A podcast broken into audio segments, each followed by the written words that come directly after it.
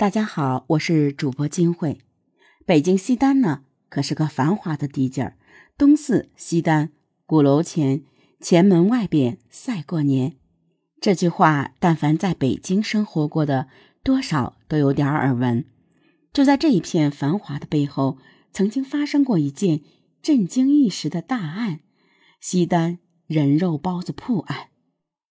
这个事儿大约发生在八二年。现在的西单北大街那附近，十字路口还往北，老西单没改造之前有个牌楼，后来被拆掉了。顺着牌楼往西，八十年代初开了家门脸不大、卖包子的小铺，横着能放两张条桌。掌柜的姓冯，是个四十来岁的中年汉子。他每天活不算多，大笼屉一屉三十来个包子。每天上下午的干，能做三百来个。老冯打馅的手艺还不错，做出来的包子肉汁儿多又肥实，但发面的功夫差一点做出来的包子卖相不那么好看，面也有点酸，但味道没得说，买卖还干得过去。老街坊和附近上班的人时不常的绕个道过来买几个包子，见天呢。能有个小百十块钱到账。八二年的初夏，老冯早早的就起来干活，六点之前头屉包子就出锅了，热气腾腾的摆在桌上。这时候，从东边晃晃悠悠的骑过来一个人儿，车上这人三十来岁的年纪，穿着不怎么讲究。远远的，他就看见了老冯的这家包子铺，奔着这边紧骑了几步。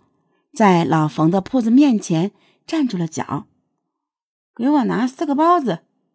这人操着一流气，向老冯说了一句：“哎，您等会儿啊。”老冯捡了四个肉包，递给了骑车人。那骑车人接过包子，把下面垫的草纸一揭，掉过个儿来，拿指甲开始抠包子底儿。这个举动，老一些的北京人肯定有印象。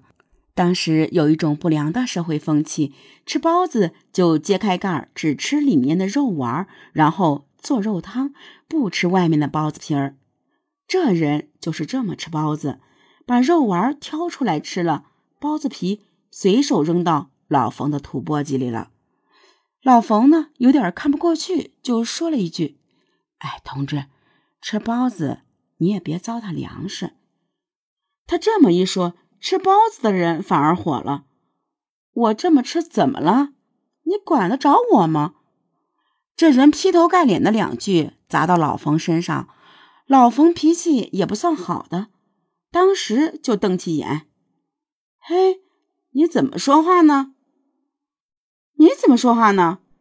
你包子皮这么硬，活人能咽得下去吗？你瞧你这包子怎么吃啊？还管我吃不吃皮儿？”你这包子没吃死人就算不错了，要我回家肚子疼，你等着，非抄了你这破地方不可。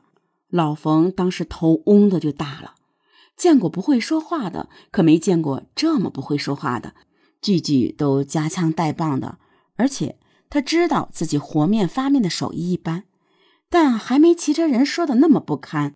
这次被这人揭了伤疤，一怒之下抄起刮板就砍向骑车人。刮板上除了面就是油，一下打在骑车人的身上，弄了他一身的零碎。这下骑车人不干了，立刻支起车就朝包子铺闯进来。老冯一见这人要动手呢，立刻拿起大杆杖。骑车人往上一闯，要夺老冯的杆杖，老冯一个不让，照着这人的头上就是一下。那人也没想到老冯真敢动手，下意识一低头。啪的一下，大杆杖正中后脑勺，人扑通一声就栽倒在地上。老冯一边打一边心里就念叨：“哟，这怂啊这！”那人挨了一下之后就再没站起来。老冯当时以为人是晕过去，等会儿他缓醒过来后教育教育他，想着就把他扶起来放到了铺子里的一张小桌边，趴在了那里。外人看的话，还以为那是早上没睡醒，趴着睡觉呢。之后呢，铺子照样营业。过了大概两个小时，老冯上午的包子基本上都卖的差不多了。回身一看，那人怎么还没醒呢？就走过去，用手推推，手一搭在那人身上，当时就感觉不对，这人怎么这么凉？左右晃动两下，人软软的，手耷拉在地上。老冯当时就害怕了。忙用手在那人的人中下一量，人都凉了，显然是死了。这可怎么办？人是死在他的手里，不管怎么说，这条人命是跑不了了。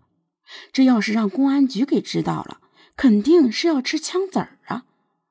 当时时间比较早，还没什么人上街，万幸没有人注意到他这里发生的这点事情。想到这呢，赶紧把这人往肩上一搭，就拽进了后面的院子里，找了块油毡，先把人卷了起来，藏在了门后。这一切都干完后，又装作没事人一样，继续卖他的包子了。